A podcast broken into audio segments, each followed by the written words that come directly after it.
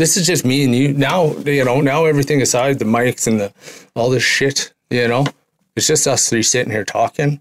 I feel good about it. And anybody who's struggling, there's an opportunity. Reach out and grab that fucking thing. Hold on to it. Don't let go. From Darkness to Life contains the real stories of courageous individuals who found their way out of the darkness caused by mental health challenges and substance abuse.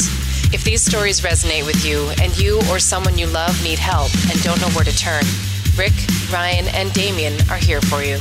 Please reach out when you're ready to ourcollectivejourney.ca or on Facebook at Our Collective Journey. Hey, good evening. Welcome to our collective journey from darkness to life. Uh, I'm Rick. I got Damien and his brother Nathan in the studio today. Uh, sitting here in the Plugged In Media Network podcast studio extraordinaire. We even got some mood lighting tonight, so it's extra, extra special. How you guys doing? Uh, I'm a little nervous to be honest. Uh, done a bunch of these already. You know, kind of been pretty outwardly focused and supporting other people in our community and you know at large. And to be here with my brother tonight um, is extra special. But uh, for me, it's a it's a little bit nerve wracking at all at the same time. How you doing? Uh, no, I'm uh, I'm excited. I'm fearful of uh, where this is gonna go, but I know I know now is the time for me to step out of my fear and uh, do some growing right now. So a lot of a lot of fear, a lot of a lot of nerves, but I'm excited. I'm I'm grateful for you guys to to invite me here and uh, be a part of this.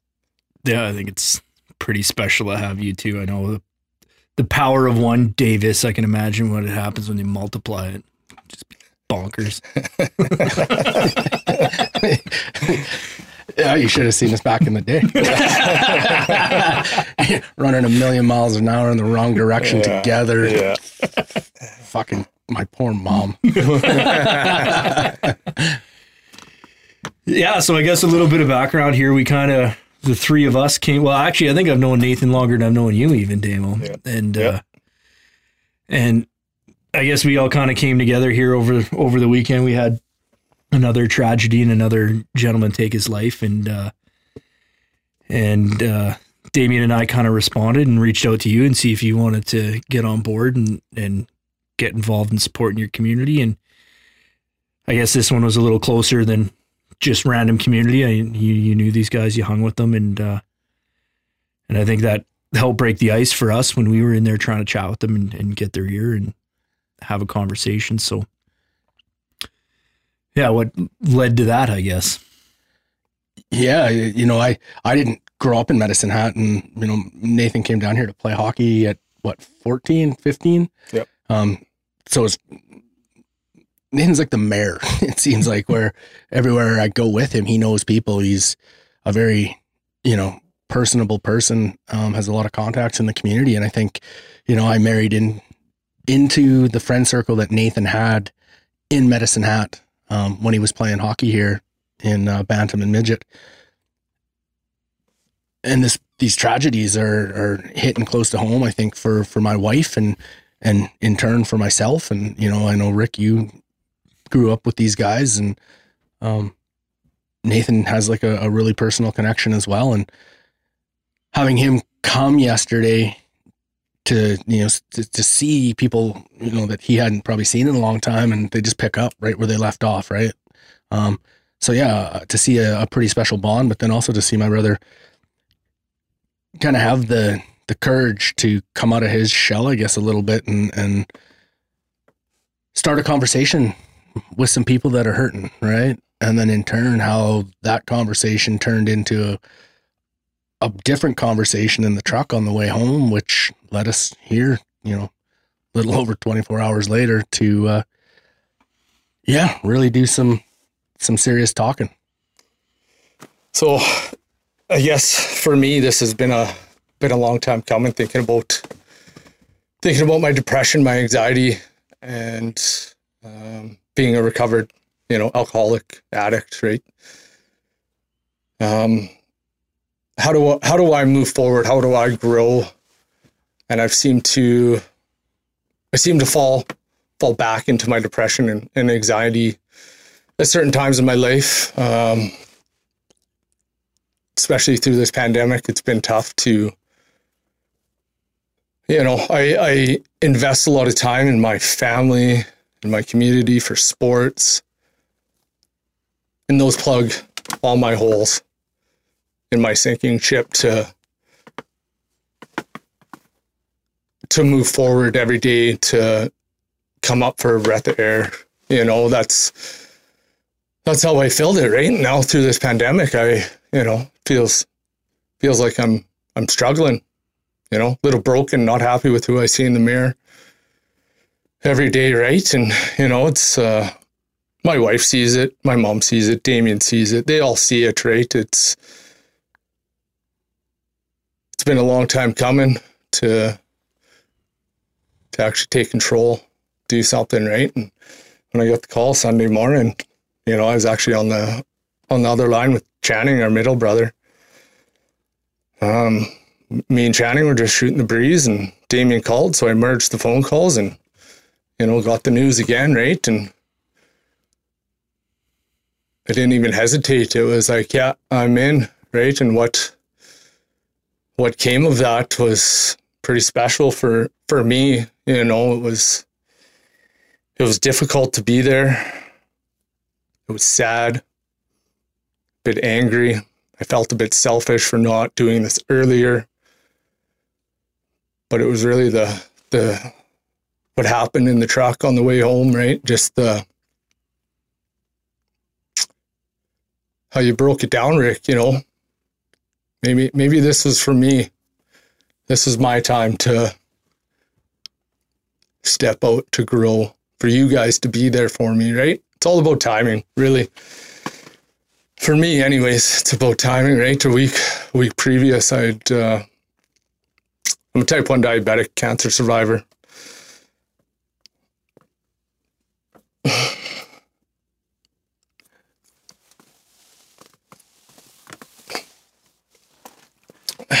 so there's certain times that have signaled to me in my life it's time it's time for mega action. It's time it's time to take a big step in the other direction. And and uh, last monday was was one for me. Been a diabetic for 15 years now 16 years. And uh, every day you know you have your good days your bad days right? You you, you fight it. It's uh, it's what you do it's a livable disease. I manage it as well as possible. My A1Cs are, you know, good. They could be better. You know what I mean? There's, but I, I, I was told I'm, you know, have some uh, diabetic macular uh, edema in my left eye, which is slight vision loss, um, starting. So that was that was a a big aha.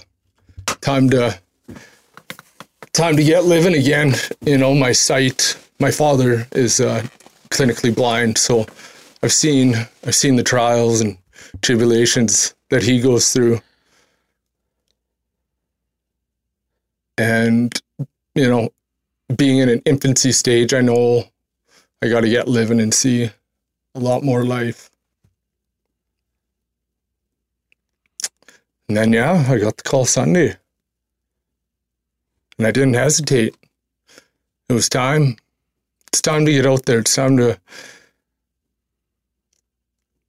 be fearless. But still, it's okay to be fearful of what I feel, right? It's okay to, you know, to tell people in the community that, yeah, I do struggle with depression, anxiety,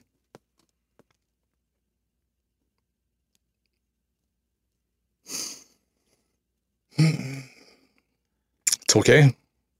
It's okay, man. It just it's just okay. It,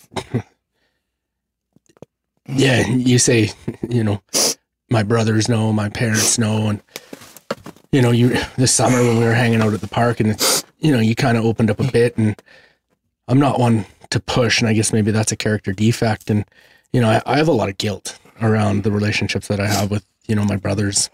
Um, because there's been a lot of, you know, turmoil and, you know, I guess just how brothers are. And sometimes we think that it's implied that, uh, they're they always know that we love them. But, but I fell into that trap where I didn't let you know how much I cared and I didn't put in the effort to maybe ask the harder questions or, you know, open that door. And maybe that was purposeful and maybe it wasn't. But I always, I've told you this lots, Nathan, that uh, you've been my role model. You and Channing both have been my role models, the men that I look up to for a long, long time. And um, I'm grateful that you chose to to come here tonight. I'm grateful that you are choosing to see things a little bit differently um, because you're a powerful man that has a powerful story and the world needs to hear it, right? And I don't know where this conversation is going to go tonight, but you know, I I kind of feel like I failed you. I feel like uh, I was the one that uh, introduced drugs into your life down in Mexico, and then the road that that led you on. I've got a lot of guilt around that. Um, and you guys were there for me when I was in active addiction and and seen me greater than I saw myself and, and supported me. So I guess it's my turn to to repay the favor a little bit and help you uh, get to where you need to go. Hey, that's as close as me, you, and Channing are. We do have deep conversations about a lot of stuff, but they're not deep enough. We we scratch. Speaking men, we we scratch the surface. How you doing, Rick? I'm good, man. I'm, I'm I'm good, man. Right? That's you know, no, no, that's that's for real, right? And that's you know, Damien, you know, goes away for a couple months, comes home, right, and he calls me. uh, I'm on my week off, right? He's like, "Hey, you want to come out?" I'm like, "No, I got something else to do." Right? You know, I, I I push it off, right? Or you know, how you doing today, man? Or you know, oh, I'm good, right? It, it's for whatever reason, I just I'm not. I don't feel capable of talking about my emotions. S- sitting here, be, being in the truck, driving here, Rick. What's the first thing that I did? pretty much a breakdown as soon as you got in the truck. as soon as I got in the truck, like it was because I knew coming here, talking about this stuff, I'm I'm stepping into some pretty deep waters, man, and not something I'm very comfortable with right now. No. But it's okay. It is. You got to get a little uncomfortable to grow. Absolutely. Yeah, change is constant. Yeah. Growth is optional, right? And Yeah. I think the three of us and you know the struggles that we've had and then the resiliency that we had to overcome that know that better than anyone else, right? Um, but I got to keep my feet moving. You know, I got to keep taking action to feel the way I deserve to feel, which is I deserve to be full of serenity and grace and happiness, and I deserve to thrive. And it's yeah, I, I'm just thinking about like the with my brothers. We've had violent conflict amongst the three of us, um, followed by you know amazing love and connection. But that undercurrent of you know scratching the surface might cause you know violent eruption of of anger. You know, we I, I think I can speak for Nathan and I is I don't even have anger. I have rage. You know, and and that rage is something that I want gone so badly. You know, I don't want to be a violent person anymore. I don't want to be an angry man. But for some reason, you know, that is still in me. Um, and it always seems to transpire towards the ones I love the most, right? And, you know, my wife catches the brunt of my rage in a, for those fleeting moments. And then the rage turns on myself because I'm angry that I'm angry still. I've done all this work and I've worked so hard. Why is this still here? And that's when the darkness really creeps into my mind is like when something as simple as, you know, yeah, my, my four year old kid just not listening to my direction can can set that rage into motion quickly. And then i'm mad that i'm mad at a four year old i'm like what the fuck is wrong with me? Right? Um but at least i have an awareness today. And that awareness is something that i now have a choice in how i'm going to deal with this and and what does a man do you know? I'm not defined by my past. I'm defined by what i do in the moment and what i'm going to do in the future right? And um yeah hopefully all of the things that i've been through and and what i'm doing right now showed nathan the way and hopefully allowed him to to be here today. And you know i have i have two of my role models sitting at this table talking with us right now you know. Um i don't have many friends anymore. You know i have i have rick. I have a few friends that i grew up with in brooks that i stay in close contact with. Um and then my brothers and that's it. And that's okay you know? Um, i've built a support system maybe didn't even do it intentionally of people that are building me up that don't judge me for still getting angry. You know they've lived it they understand it and i get i get what you're going through nathan. Um, i wish i would have been there for you sooner but i guess that's not our experience. This is this is where we're at today and this is how we move forward i Yeah, guess. absolutely, and that's you spoke about awareness, right, and being mindful of where you're at, right, and that's I owe that all to getting clean and sober 16 years ago. If I wasn't aware and in tune with with where I was at on on my bad days with depression, I, I, I feel it, I see it, but I do know I hold the keys to the, my own prison at that moment, and I get a choice, right, to reach out or go to sleep on the couch, or, or- you know what I mean. There's I'm aware of that, and that's because I'm clean and sober. I, I think I talked about that a little bit today in a previous conversation about, you know, you, you go to anger, right? Like you get mad, you get mad and then you're mad because you're mad. A lot of times I feel like even today, you know, I talked about feeling like a hypocrite or like this is all bullshit, right? Because I still, I still revert back to those old character, you know, no, no matter how much work I do on myself and, you know, I'm trying to do this thing with OCJ and be a better piece of the community and build people up and, and I can still go home and be an asshole to my kids.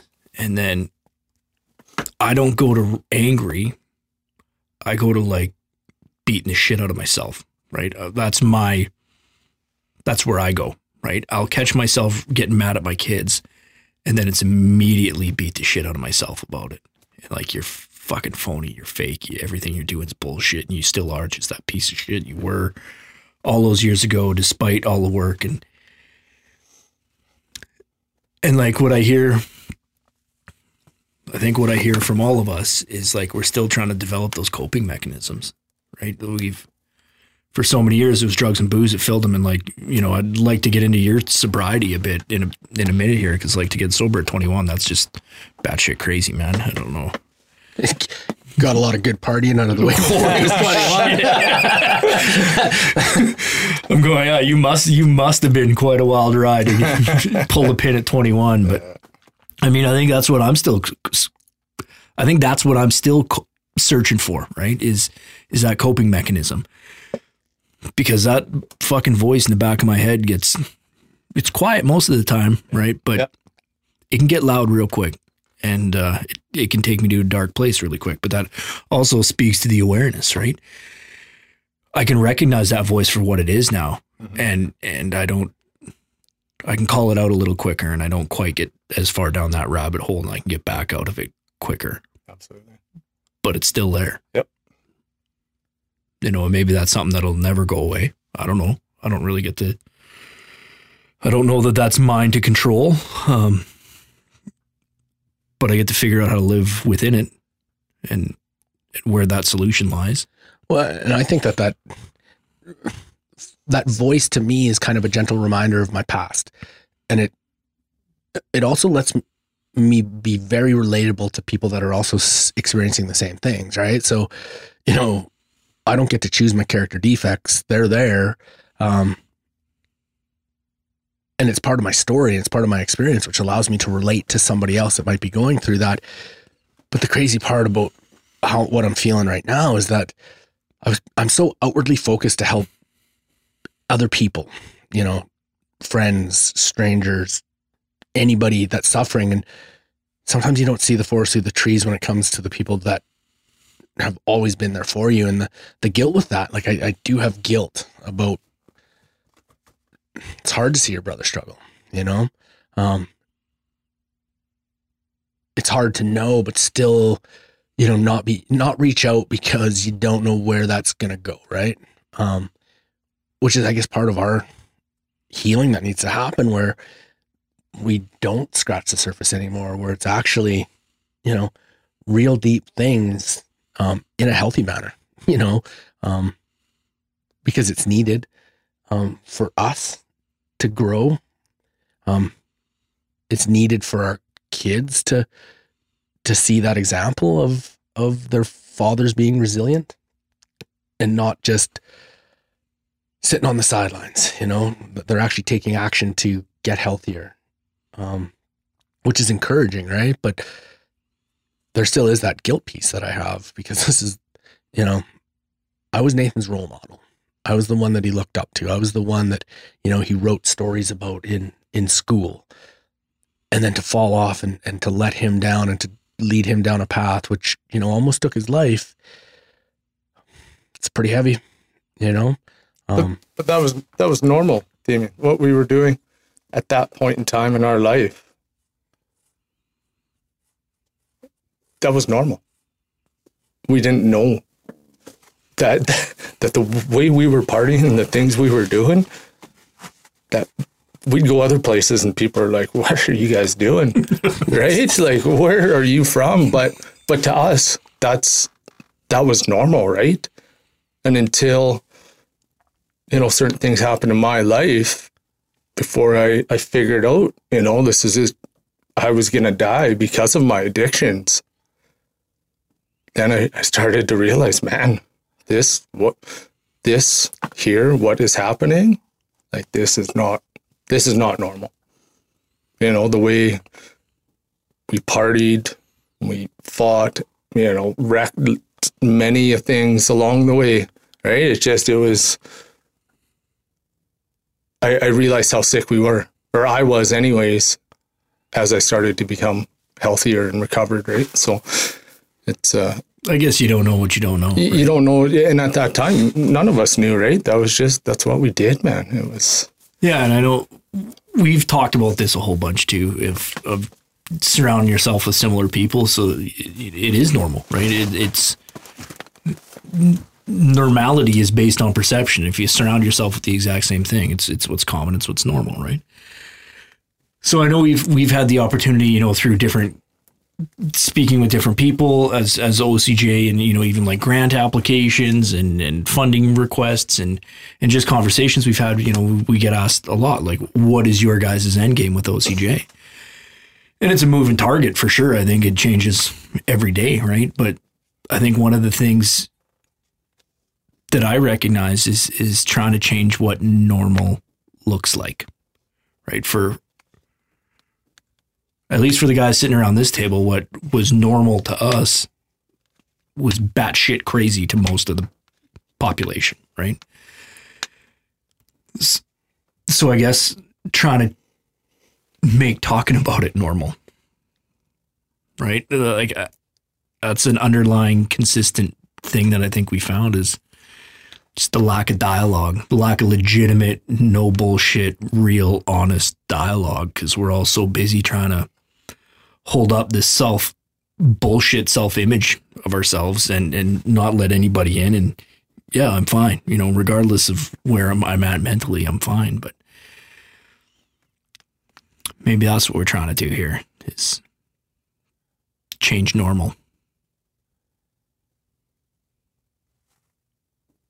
Yeah, I I completely agree. Like it it is. There's there's so many people that I grew up with that are still doing the same things that we did when we were in junior high and high school and, and college and you know, haven't moved on. And I can see that in other social circles in Medicine Hat. I can see that now that I'm, you know, a little bit removed and, and I'm not insane anymore. I can see that that behavior, that those things that we were doing just weren't right. You know, I think at a certain point, all of my values, all of my morals, everything that my parents instilled in me, I pushed away.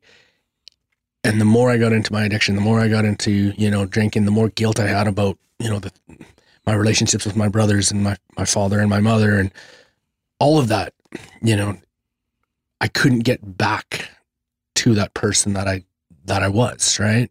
Um, but I had my brothers. Like I, I'm very fortunate that I have a relationship with my nephews and my niece that is second to none, right? In spite of me being an alcoholic and an addict, I still have my brothers in my life who, you know, still talk to me and, and supported me, even though I was a fucking dirtbag for a long time and not a good human being to them or my family.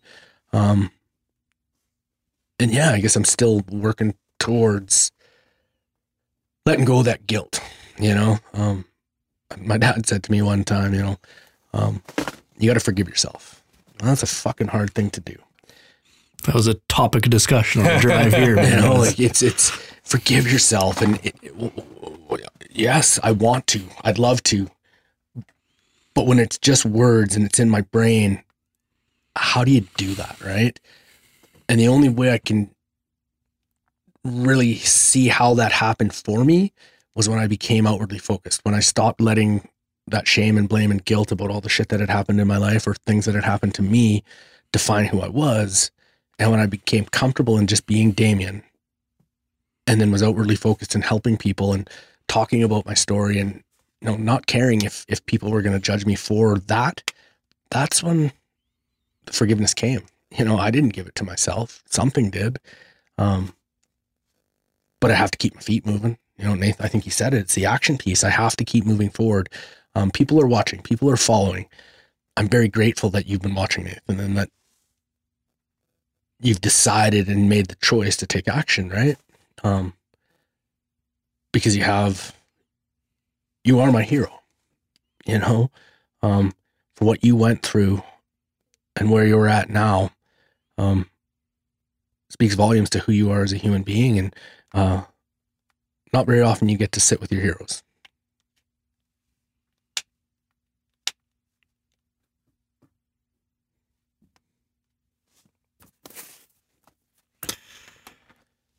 Just gonna circle back a little bit to uh, you know the events of the weekend and what what led us down this rabbit hole that led us to here today. Talking about normal, right, and how we surround ourselves with like-minded individuals that you know, and that's that's one of the big things that hit me sitting in that house Sunday morning. Was everybody's looking around to like, why does this keep happening? and then they deal with it the exact same way they did dealt with the last one and the one before that and the one before that and like i love those guys in that room man like i genuinely do they hold a place in my heart and uh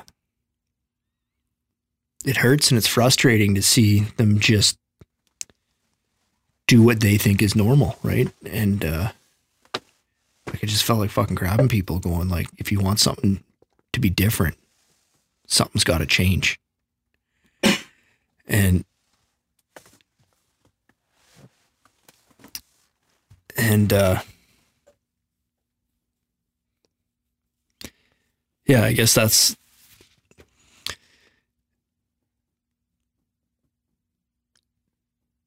what got us to change i guess is my question right what what brought enough awareness to our situation that because as frustrating it is, like, you know, we had to have that chat when we left, right, Demo? Um, can't make anybody change. And I know damn well nobody can make me change. Nobody can get me to see that. I needed to get there on my own. You can lead a horse to water, but. So maybe we can talk on that a bit. What what brought us to our change? Uh, what brought me to my change? That's where to start. Uh, I think I realized at 16, I was up here playing hockey, living at my uncle's house, and he he he brought brought it up that you know, hey, if if you think you got a problem with alcohol, you know, I got a guy at work that you can talk to, right? At 16, I was as wild as they come and really really didn't think about it much right? I just that was my normal. This is what we did. But uh, it was twenty years old. No, twenty. Yeah, twenty years old. I got uh, diagnosed with type one diabetes, and it was. It still hadn't really sunk in that you know I was an alcoholic or you know we were doing we were doing some hard drugs back then starting to anyways and that's when I did the big swap. Quit drinking. Well, I drank for a bit after, but it was I found it uh, it was really hard on me, hard on the diabetes. So I uh, did the hard swap to cocaine. That was I'll just do I'll just do a little bit when we go out on Wednesday, and then a little bit on Friday, Saturday, Sunday, and it became a seven day a week habit, right? So it uh, it really I spun out of control real hard for for about a year. You know, I was just surviving, just the bottom of the barrel, trying to trying to just figure it out, right? Figure out where I go, what I do, right? And the pain and the guilt piled up, you know. So you go back, you go back to the well, and it was th- this is this is my big change, and I'll I'll never I'll never forget it. I had a lot of talks. I was still living at home, and uh, had a lot of talks with mom about my drug addiction, where I was at, and I could see the pain. I could see the pain it caused caused mom and the the rest of the family too, right? But mom, she she holds a special place, special place in our hearts, right? And I called her. I was at the rig and getting ready to get off shift, and I. This was the time when I was thinking, man, I gotta, I gotta do something different. Something's got to change. We gotta, Nathan, you gotta do something different, man. This isn't working. You're, you're, you're gonna die. I was dying every day. And uh, I called my mom. I said, Mom, I don't know what to do. She said, just come home.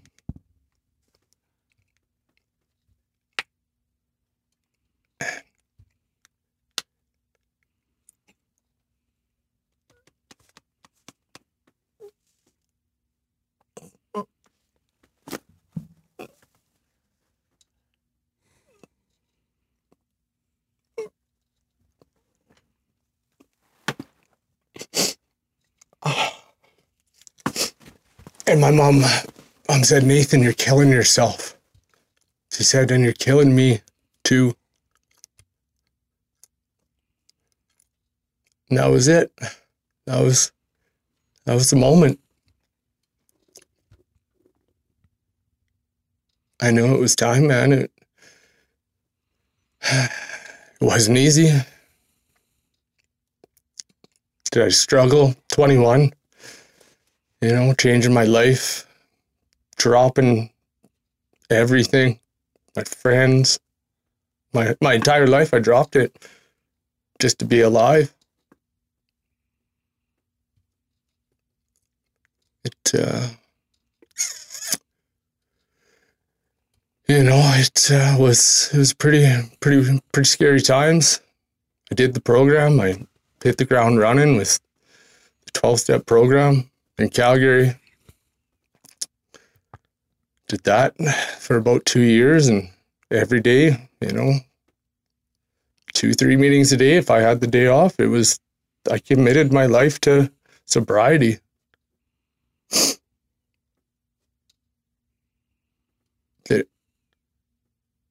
There's nothing I wouldn't do again today to get sobriety and hold it as tight as I am right now. It is the most precious thing in my life. I got two beautiful kids, beautiful wife, great brothers. But if I didn't have sobriety, I don't have any of this. And that was the beginning of a lot of, and now today, do I think about drinking? Never. Do I think about cocaine? Never. Never crosses my mind. Today, so just run it back a bit. When we moved here in 07, I had two years clean, sober. And it was the program in Calgary. It was messy at best, right? It was uh, it was like a restart when I got here, you know. So I, I quit the program, started having kids, you know, just living life, you know, enjoying life sober and loving my wife, my kids, my family. But I had only scratched the surface on on true true happiness, right? And yeah, maybe it's been 10 years too long before I've you know done this and stepped out and learned about emotions. But it's never too late. Right? It's never too late to to get your get some skin in the game. But this is today this is my biggest fear. And that's I, I live two lives. I look at Nathan and his addiction and my anger. And then from then on is Nathan is sober.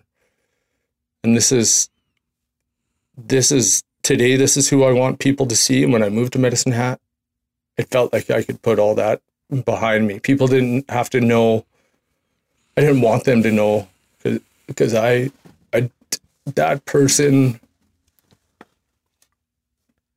I don't really I, I don't really like that person. He was he wasn't a good person. And today I am. Today I'm a good person and I know that. So this sitting right here, this is this is what I fear the most. Is having to talk about who I was because I'm ashamed of that person. But that's who made me who I am. And that's okay. I can completely I get that more than probably a lot of people do. I was a year and a half sober. Well, I was like six months sober, and we got the opportunity. I got an opportunity to move to Edmonton for an amazing job and an amazing opportunity, and and uh, I looked at it like a refresh, restart. Right, I had six months of really aggressive, solid program, twelve step. I was in a really, really good headspace. Probably the best in my life. Like, and I think that's something that's a lot of people don't get is the there's a solution in 12 step that's very very quick it's it's not something you need to suffer with if it's done the way it was taught originally but um when i moved when i moved up to spruce grove i uh i didn't want to bring any of that guy that i was. None of it.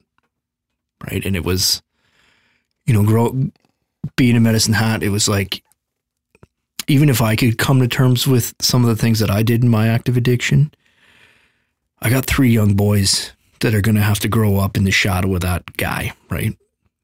And I just had visions of like them going to job interviews or going to meet their girlfriend's parents and oh, you're you're his kid. And like that felt like something that I I didn't know that I could ever get ahead of, right? Like it didn't feel like I could ever do enough good to out to counter that. And everybody would just always remember the guy I was. And, and, and keep in mind, like I'm six months sober, right? So there wasn't like an amazing track record of good behavior yet, right? Um, but when this opportunity came, I'm like, fuck it, pull the pin, let's get out of here, right? Like fresh start for everybody. The kids won't have to live in that shadow. And uh, and I moved up there and no program, nothing. I'm like, I don't want to go. I don't want to go to a meeting. I don't want to get engaged in that community. I'm just gonna I'm just gonna coast. And that lasted a year and a half until I hit my first big struggle. Emotional, heavy struggle, right? First thing that I had to deal with. And no program or nothing led me to, to suicide. Like I'm, I remember phoning you on a rig in the middle of wherever the fuck you were. and uh, I was done, right?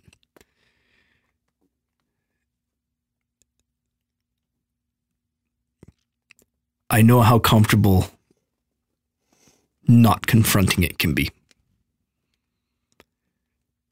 But I also know that on the other side of that confrontation is where true freedom is. And that's when, you know, we talk about we talk about the how to forgive yourself. Right? And we like literally we had that conversation on the drive here. How many people told me that the key to my mental health was finding the the capacity to forgive myself. And not one of the professionals, not one of the spiritual leaders. Like, I mean, I, I was desperate for that answer, right? I talked to everybody that could possibly consult on that, and they, they all just kept, coming back, forgive yourself, forgive yourself. Nobody could tell me how.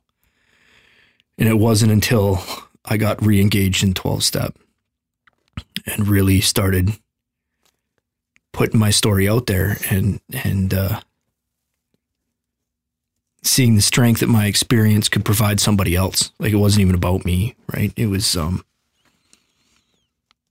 you know no different than than you Damon. Like you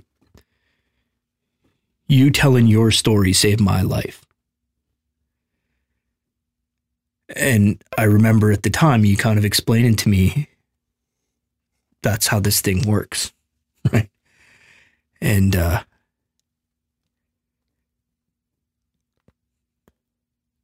and I hope you you're to get the chance to see Nathan how your story saves somebody's life. And I mean, you don't need to be okay with the shit that you did because I, God knows, I won't ever be. But I get that I needed to get through that to get to where I am today.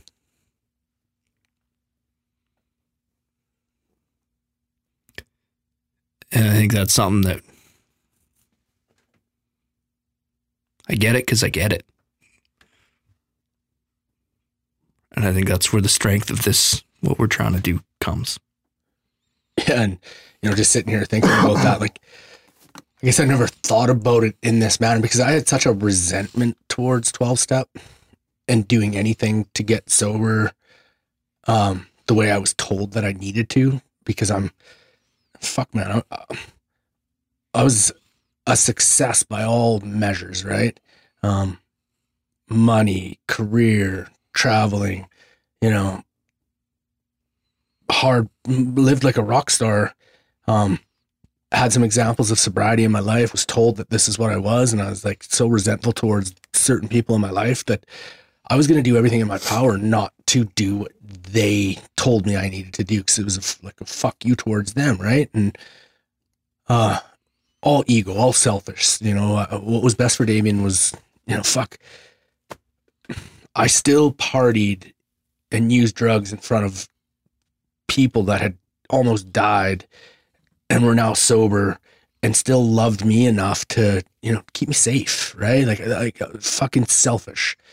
Um and i was I, I there was a certain period of my life i wanted to be sober a long long long time ago. You know i always knew i had a problem. What like Nathan said like what we how we drank and drugged i always knew wasn't normal but it was our normal and I wore it with a badge of honor because I had this higher constitution. I could still have all these things. I still had a career. I still had a job, right? And nobody's seen, you know, what happened after the bar. Nobody's seen me sitting in a hotel room or in a bedroom, you know, continuing on for days at a time. And, you know, I used to justify, you know, uh, I'm better than as as long as I'm not like that guy. if I get there, then I'm fucked. And then I'd get there and then I'd find somebody else that was a little bit lower, right? So it just kept degrading and that that those morals and the integrity and you know me was just slowly eroding away in this hole inside of my soul and you know you're you're at your brother's house who's taking you in you're living there and you know you're still out there partying and you fuck you know the shame and the blame and the guilt that comes with that where you're letting down people that looked up to you um it just weighed on you and the only way i knew how to deal with it was to to suppress it, you know, to keep using, to keep drinking, you know, keep trying to find women to have sex with me, whatever it took to feel something, right? Um, I was a user, a manipulator, but people always, for some reason, seen me bigger than I ever saw myself. And um, when I was, when I knew I was, when I didn't have control of this anymore, I didn't know what to do. But I think the seed had been planted from my brothers and my father, right? to see them sober and and thriving um, gave me um, an opportunity to change right i had to walk into the rooms of of 12 step i had to do the actions but i think in some way being their brother and being their son um i seen a way out you know and i I went there and then I realized that, you know, drugs and alcohol weren't my problem. They were my solution. And my solution wasn't working anymore. You know, it hadn't worked for a long, long time, right? There was a darkness and a sadness inside of me that, you know, I think a lot of people seen. I was just the last one to really see it. Um, and so, yeah, I truly think that, you know, my brother saved my life. You know, um, they've always been there for me. They've always loved me. They've always, you know, cared for me, even when I couldn't care for myself. Um, and that comes from our mom. You know, she instilled everything that I am today is because of my mom and my dad. You know, and hopefully in some way I can honor that because they they always love me in spite of, right? And will always love me in spite of.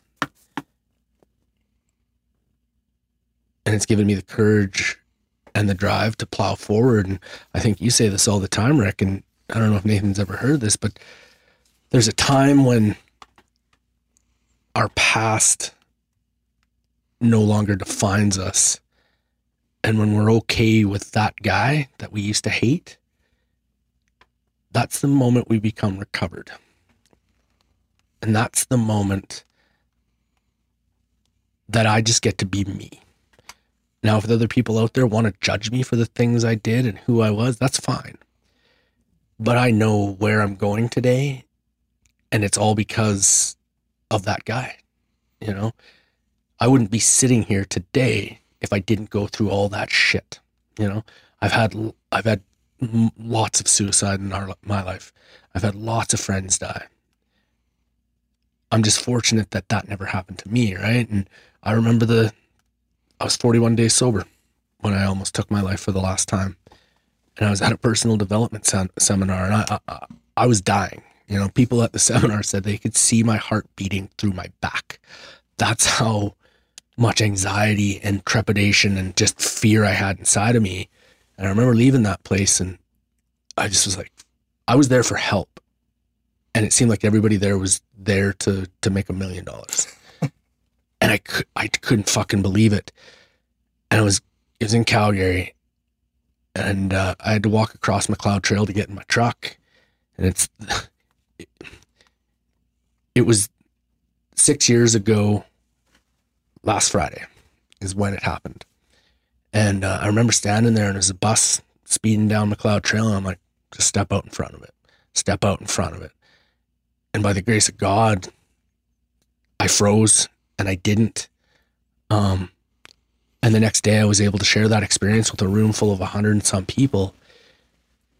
And it instantly shifted that personal development seminar from one of people wanting to make a million dollars to six other people in that room also being able to say, I've wanted to harm myself in the last six months. And that was the moment that I realized that all that shit that I had went through, that f- crazy experience the night before, happened for a reason. And that was so other people could have a voice, right? And that was the moment that I knew I was recovered. That was the moment I knew that all my action, my story mattered as long as I told it and I was there to help other people. And that's where we're at today. You know, getting up every morning with a full intention to be of service to other human beings on this planet. And in turn, what did God give me? I have an amazing relationship with my brothers and my parents. I have three little boys that weren't even, weren't even on my consciousness when I got sober. I was just trying not to die. I have a wife who met me a week after I had that profound experience at that seminar. You know, all because I told my story. The universe has given me everything I ever dreamt of and more. That's the power of our shared experience.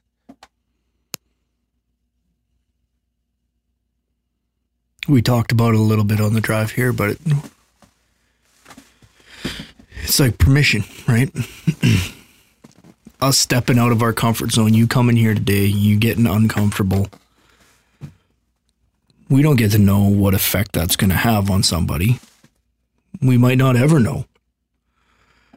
It's the kind of fucked up thing about this thing that we're doing here, right? Is we're never going to know who didn't kill themselves.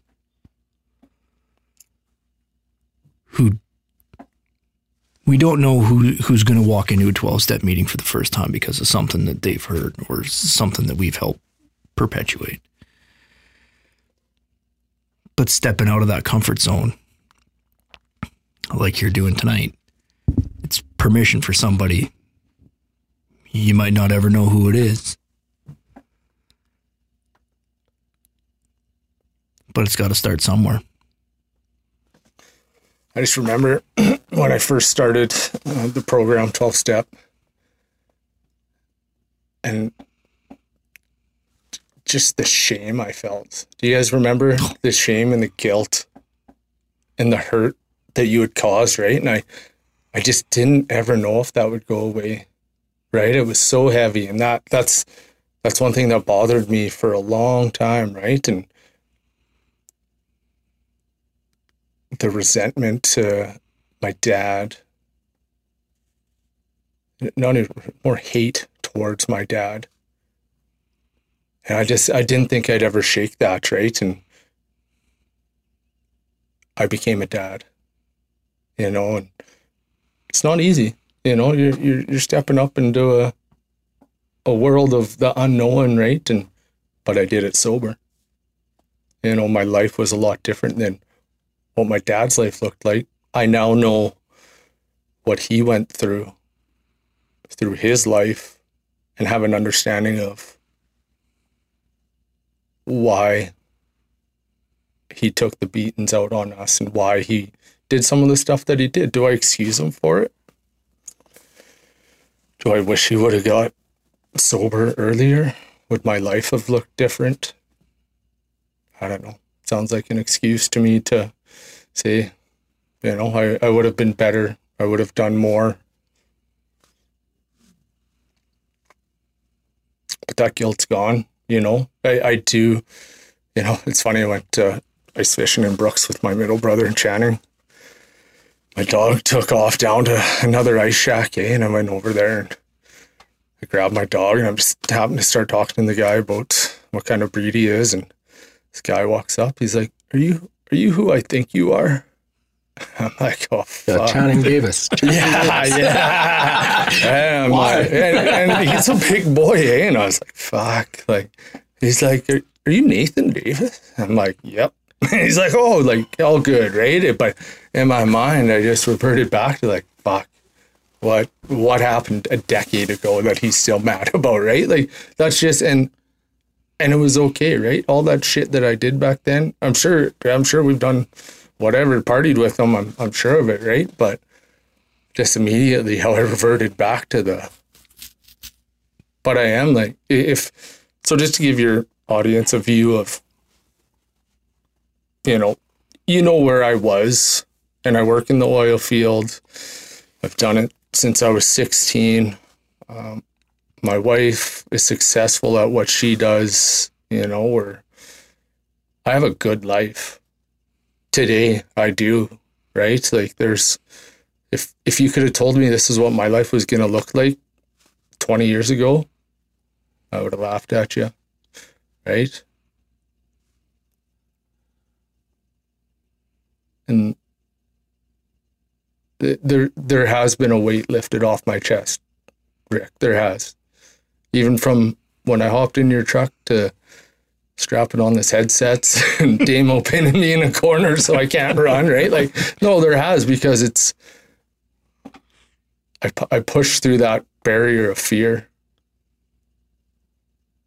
Tonight, when I'm laying in bed thinking about it, I might, I might not be so happy about, but it, it,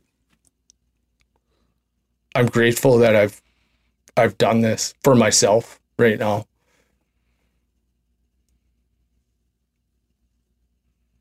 And anybody out there who's struggling, there's always those windows of time when you're, like Damien just said, I had a moment where I was going to walk in front of a bus, right? And it didn't happen for whatever reason. It didn't happen that time. If you're thinking right now, you're feeling sad inside, life ain't going your way, whatever dark voices you have in your head, reach out. If somebody doesn't answer, call the next person. Survive. Let's do whatever you have to do. You have to kick open that door when, when it comes. It's just I know it, I know it sounds easy. Yeah, just make a phone call, right? I I just just reach out, right? To sit. So I've I've I lost a friend at an early age to suicide. He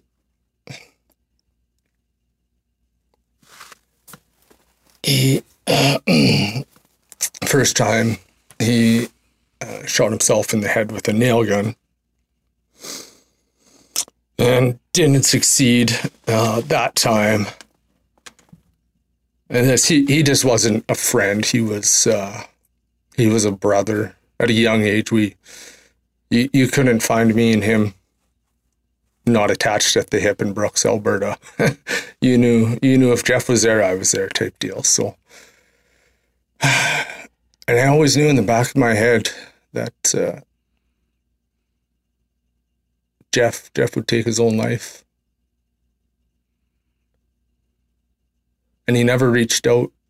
I never reached out. I never I never had those tough conversations, right? We were young, you know, it was I don't know when did Our kids. yeah, kids. We yeah, we were kids. Like, you know, 98, 99, we were kids, man. It was and I felt a lot of guilt over that for a long time that I tried, you know. Should I have tried harder? But I even tell my good friends now, you know, it's when I had to call call one of them on Sunday and give him the bad news that a good friend of ours had, you know, taken his life. I told him, I said, "Man, I love you." I said, "Anything you need." He's going he's going through the shitter too. It's 2020 has been a tough year. Let's not kid ourselves. It's been a tough year for for everybody with lockdowns and depression and, and suicide and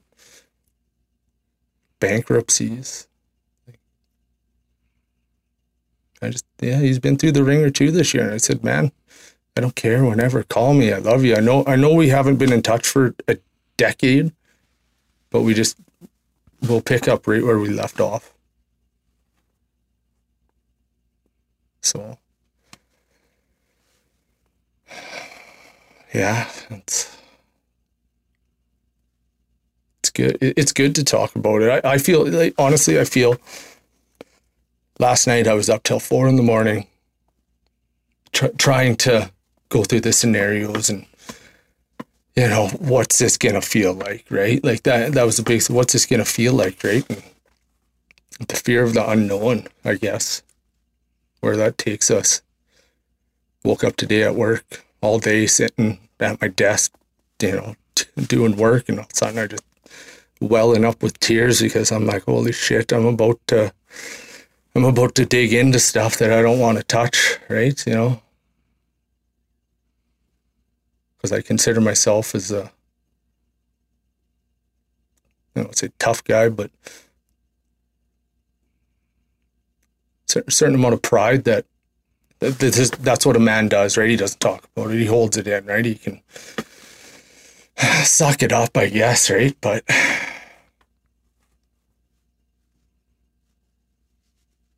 you know, hopefully, hopefully these conversations we can change that stigma. What a man looks like.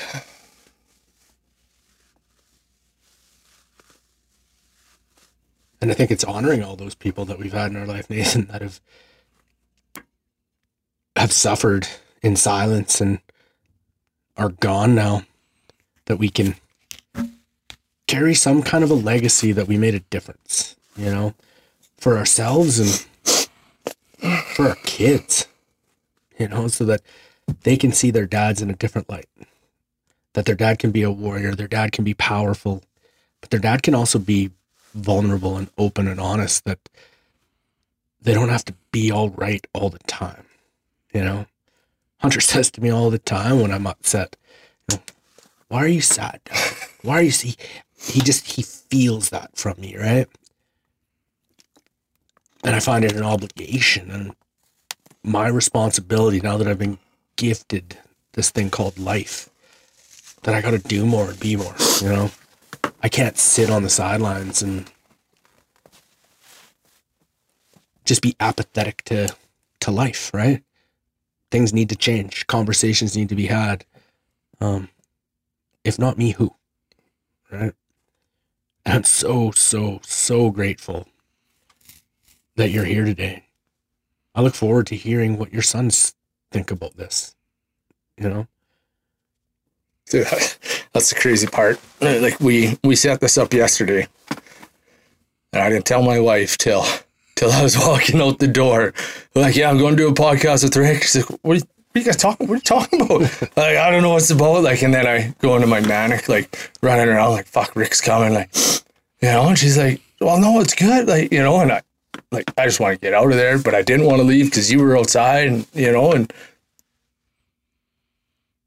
I want to communicate better with my wife, but I don't know how.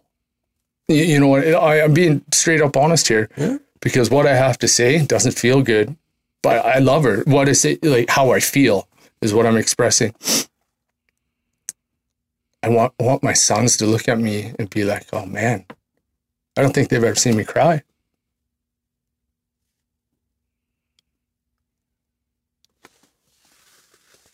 And is is that something I want to teach them? Is that men don't cry? Because I feel like crying all the fucking time. Seriously, especially these days, man. There's driving down the road by myself, and all of a sudden, whatever thoughts I'm thinking about going to visit grandpa or at his grave, or you know, something like that. It's like, bro, whoa, turn up the music. let's not, let's not feel that right now, right? So it's, I want my boys to uh, accept their feelings, understand them. I want to accept my feelings and understand. I, I have to heal me first to be able to, you know, show them that, hey, this is okay. Well, I think it's important that you show them the process, Yeah. not just the result, but the process. Yeah. And that's it. Don't don't tell me it's okay to have Yeah. feelings. Show me. Show, show you know, me. like yeah. show me what it's what being a man really is. Yeah, we we, we didn't grow up that way, Nathan. You know, um, you're definitely my brother because I cry all the all the fucking time, and that's okay. You know, I I don't pass judgment on people for having emotion, and I don't care if people pass judgment on me. And it took me a long time to get to that space, right?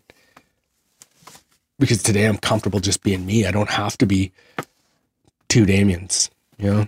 I'm the same amazing person in all situations. And I don't say that in an arrogant way. I say that in a, a way that I, I never believed that for a long time. You know, all that that shame of all the shit that I had done, those that fear of holy fuck, what what does this guy want? Or what did I do to this guy? Like hmm. that that's scary. And today, people are forgiving, you know? People always just wanted to see me well. But how do you help somebody that doesn't even know they're not well? Right? You just keep loving them and you keep showing them through your example of what this looks like and invite them along for the ride. And I think that's where I've been with you for a long time is if I just keep doing what I'm doing, the healing will happen when people are ready, right? And I think yesterday was just that catalyst that, sparked that in you that was like, yeah, fuck, enough is enough.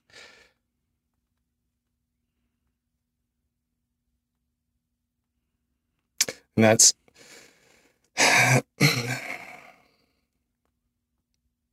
that's where I, I go back to Sunday.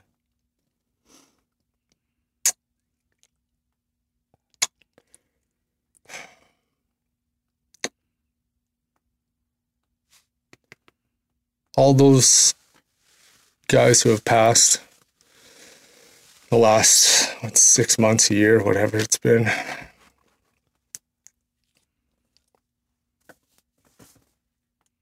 When, when's when's the time for change? Like I love all those guys. I, I I know all those guys. They were all good people.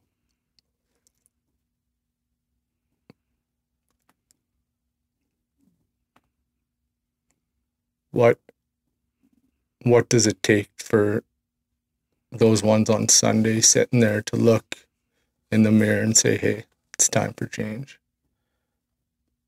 And I I don't know. I think this is part of it, Nathan. I think you opening up and having the courage to talk about where you're at and what you're going through gives other people permission. And I also think we change the narrative of, you know, based upon results, same outcome, same outcome. For me, it's the I'd rather step on your toes than step on your grave. True.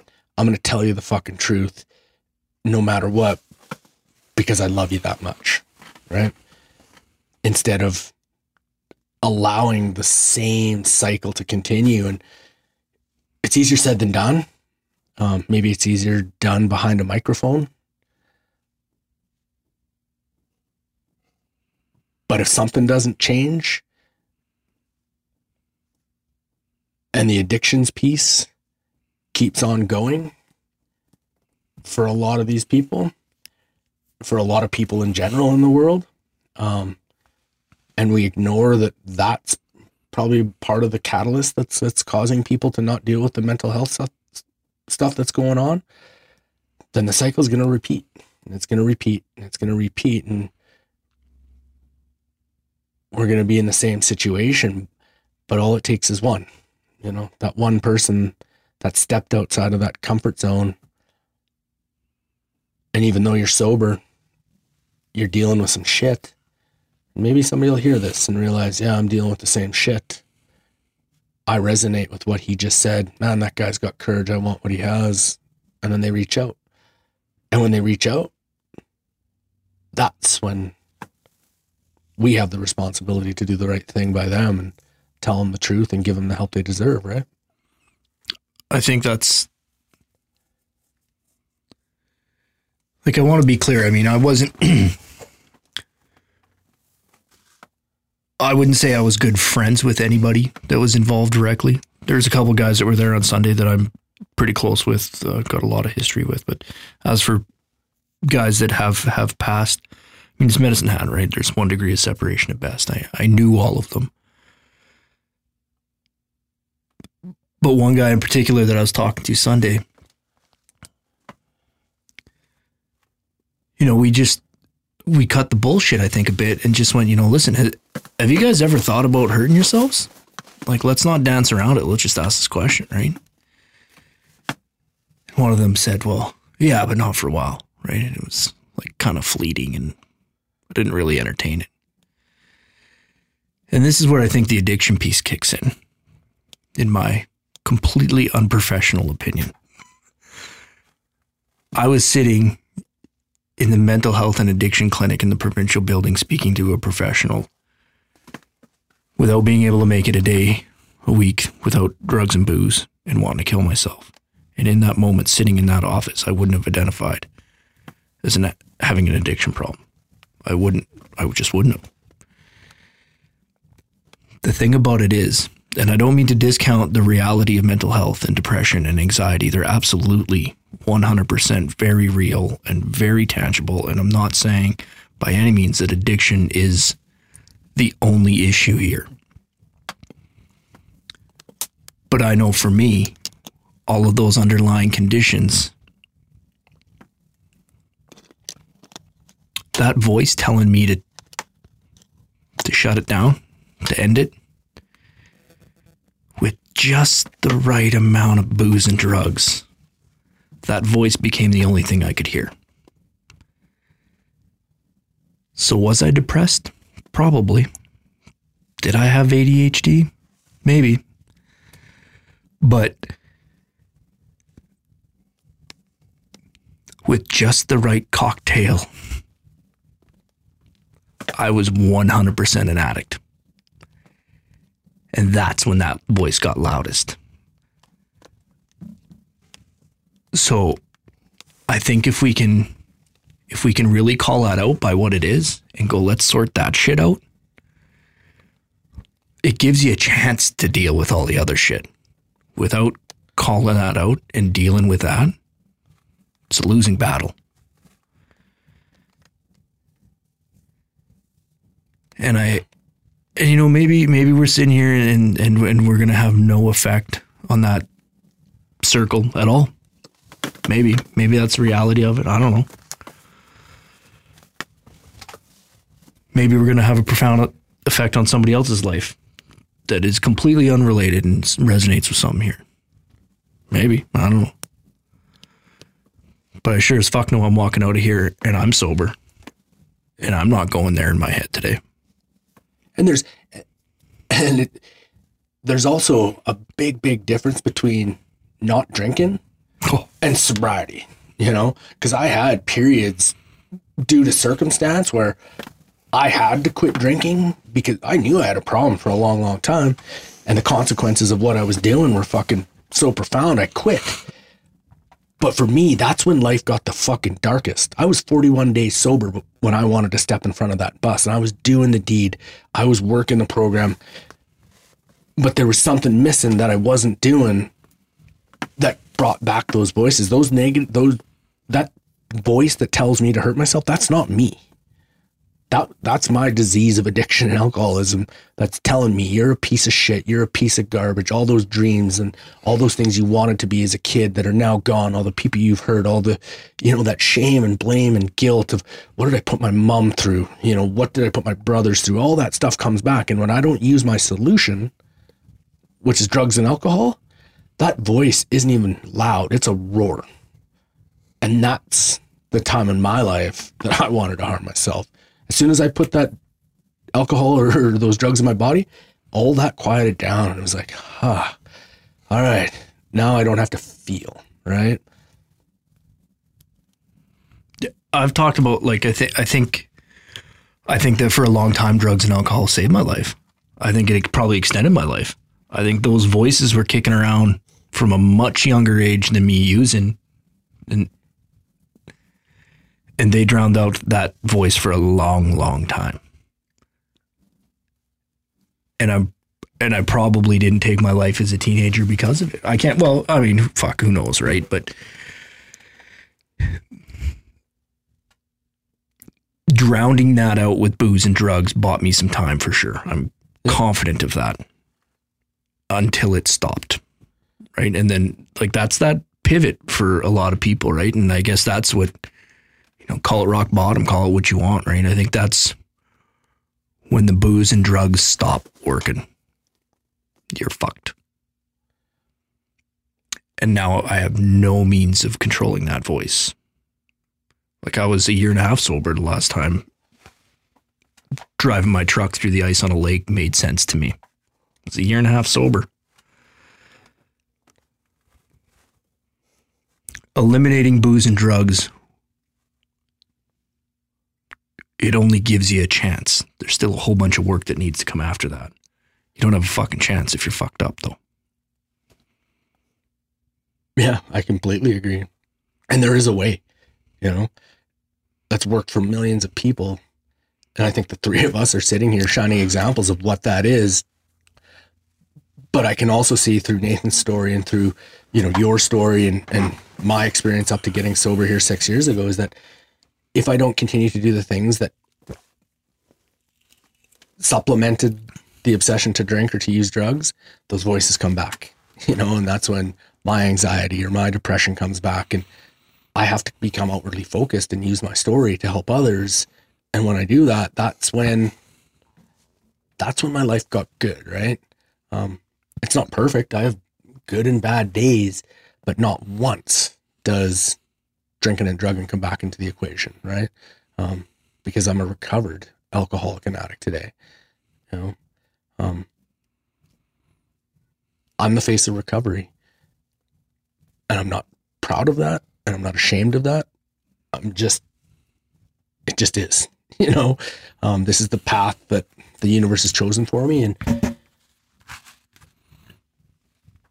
I'm grateful that my kids get to see a little bit different father. You know, they get to see the cycle's being broken in, you know?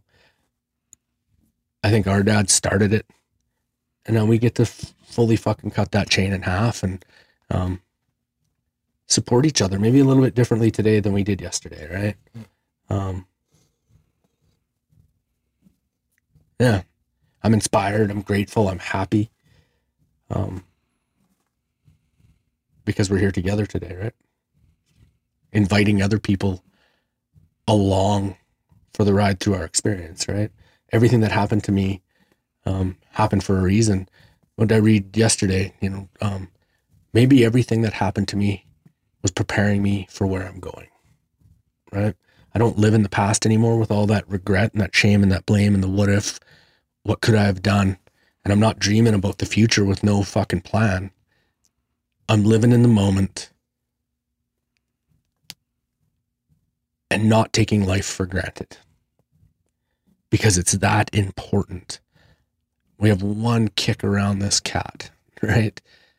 And I want to make the most out of it. I want to make a difference. Um, so that all that shit I went through wasn't for nothing. See that? That's what pulls at my heartstrings more than anything these days is what I envision like like Grandpa right? His legacy to us is just like the love that man had for us. You know the cabin he left for us to use like there's there's so many things I have of his that are a daily reminder of, of what a good man he was. And that's where today where I struggle, I look forwardly and think, you know, 10 years, 20 years. Are my kids gonna look back on on me and say, he's a good man. And my grandkids, hopefully one day, can look back and say, "Man, what what an influence he was on my life." And when I'm in my anxiety and depression, I don't see that. And it's sad. It makes me sad. But I know today I allow myself to move forward one step closer by sitting here, by being vulnerable.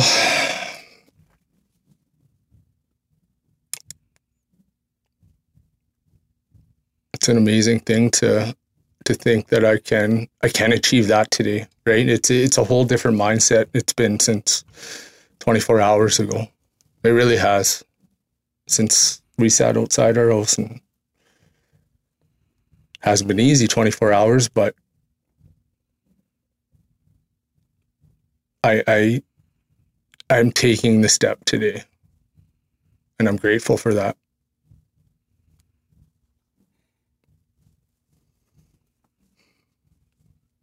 And it's every journey starts with the first step. Yeah. You know? Absolutely. And Absolutely. that first step is the scariest fucking thing because for me, you make up all these stories of the what ifs. You know, this is going to happen or that's going to happen. I'm standing in the shower and I'm angry at somebody from 20 years ago and I'm like, what the fuck is going on? But that's not me again. You know, that's that's my ego. That's my disease of addiction and alcoholism wanting to pull me back down and keep me down. It doesn't want me to thrive. But I'm aware of that voice now and I can tell that thing to shut up. And if I can't, I talk to other people that understand what it's like to be me. It- it's almost like for me if i have this vision of who i want to look like or what i want to become right? And it's uh if i don't try to get there then if i if i get there and i fail well then it's okay because i didn't even try. You know what i mean? Like like it's just like well what happens if i don't become this man and I tried everything to build myself up there, right? Oh, it was like a chicken accident. I've thought the exact But same it- things, Nathan. Yeah, right. But it's it's just easier for me not to even try, right? You know what I mean? Because then I don't have to fail. Fucking hands off. So, if you if that makes sense, I don't I don't know. completely. That's I've I always wanted to be a father and Yeah. and, and a husband.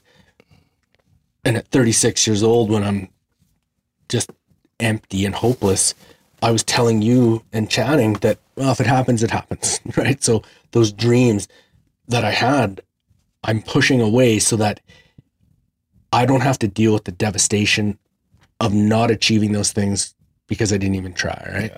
And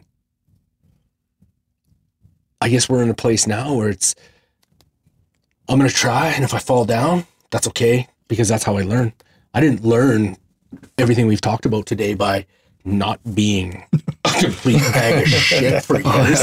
I had to experience all of that so that I could be sitting in front of other people that have just lost their friend and say, I get it. You know, I've been there. I've also been the guy that's wanted to take my own life. My experiences matter. My story is for the world now. If I hold that in, that does a disservice to myself and it does a disservice to people that might be suffering and don't have the courage quite yet to do what you did tonight. And that's what you're doing. You're giving permission to other people to be courageous, to step outside that comfort zone. And it's funny how when we're of service and we're thinking of others by telling our story, all of a sudden that anxiety and that weight that's on our chest just goes away, right? I don't get well then help people. I get well by helping people. You know, it's completely opposite of what I was taught to believe. You got to love yourself. How the fuck do I love myself? Well, I get out there and I help other people, and then just one day I don't hate who I am. Right? I use my story and all my experiences to build people up. And one day I can look in the mirror and actually say I'm proud of who I am. But if I forget to do those things and I rest on my laurels and I become complacent, what comes back? That little voice that tells you you're a piece of shit and you're a piece of garbage. And very quickly I'm back at that place where I'm five years sober and looking at the rafters thinking, man, you should hurt yourself. So where where is that coming from? Right? I lost my father to this illness. He was 56 years old. We're not fucking 20 anymore, boys. Like 56 isn't too far away, right? And I think about that and and we can sit here and talk about like what, you know, what can we do to change the world and I think between the three men sitting at this table, we got enough boys at home that we can start a fucking baseball team, right? Maybe if that's as far as this ever gets, I never got to have these conversations with my dad. I grew up. I didn't get to the healing part of that relationship till he was gone. Right? I I didn't get I didn't get to have these conversations of what I didn't get to have the conversations that a man should be able to have with his dad. You know, not I had some, but like not That's way too fucking early. And if nothing else, if nothing else, I can be a better dad. And not to say, you know, it took me a long time to get to a point that I wasn't blaming my dad. And, and you know, I think you guys have kind of touched on that, right? Like he, he fucked up a lot. But with the, with the enlightenment that I have now, he was doing the best he could with what he had. Mm-hmm. He was doing it as wrong as it might have been. He was doing it from a place of love and not knowing any better and thinking he was doing the right thing. You know, the tough love, the, like all that shit, right? That's, if nothing else, the gift of sobriety has given me the opportunity to be a better father. And hopefully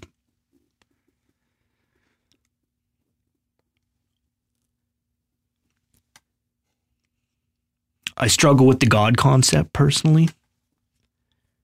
You know, I was brought up Catholic, and the whole eternal life thing is not ever really registered and made any sense to me.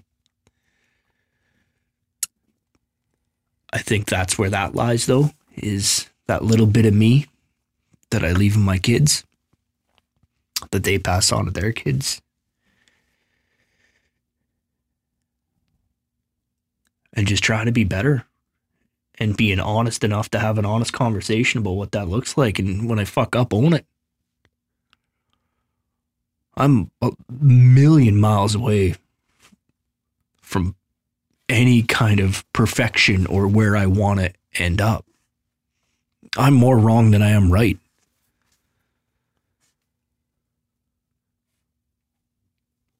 But I want to teach them to keep trying, keep showing up.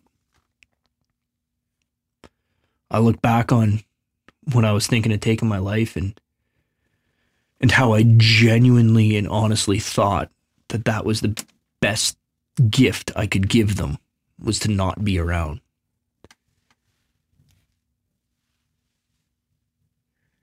And now I look at that and be like, man, the only lesson I would have taught him was to quit.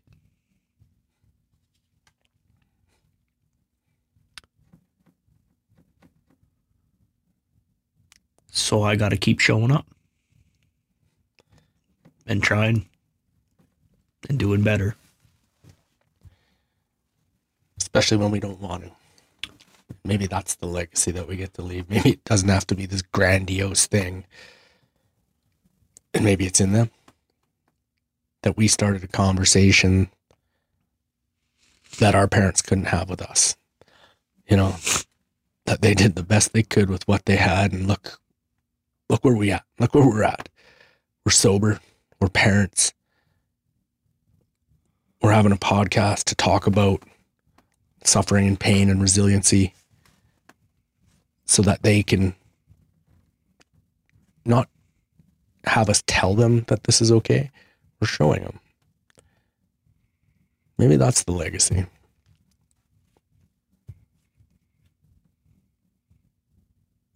Hopefully, we at least got a baseball team with Armstrongs and Davises that'll listen to this podcast.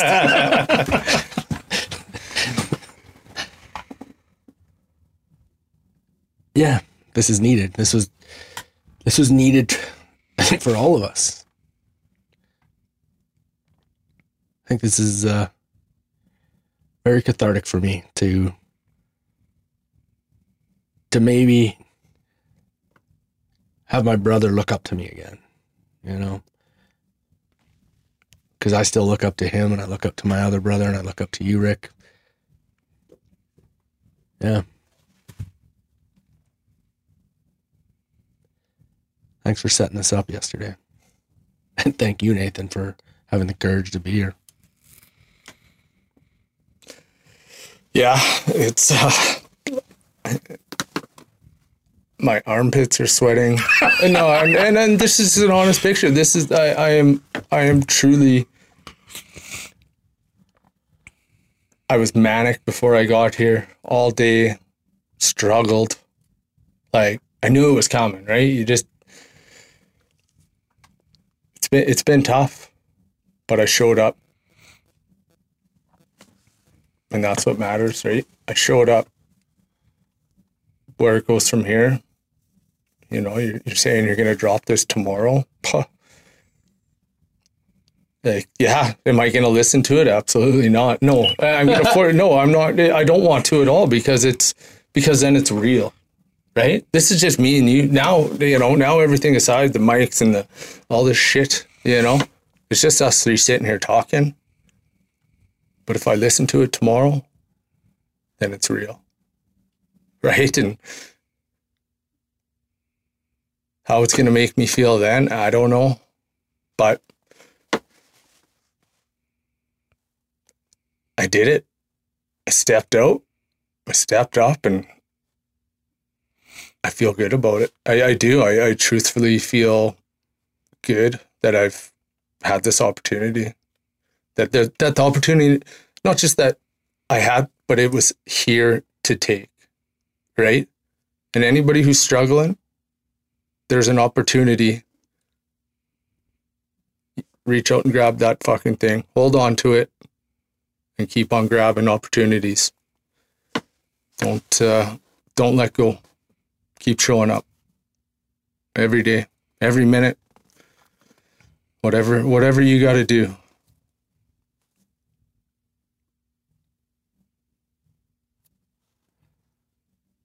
Thank you guys. I feel like the third wheel here in a family chat, but Well, you can be D four. D four. Oh, we we already got a D four.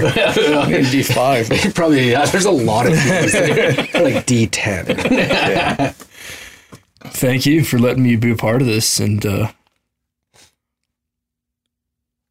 I wasn't lucky enough to have a brother, but I feel like I got a couple. Yeah, y- you do.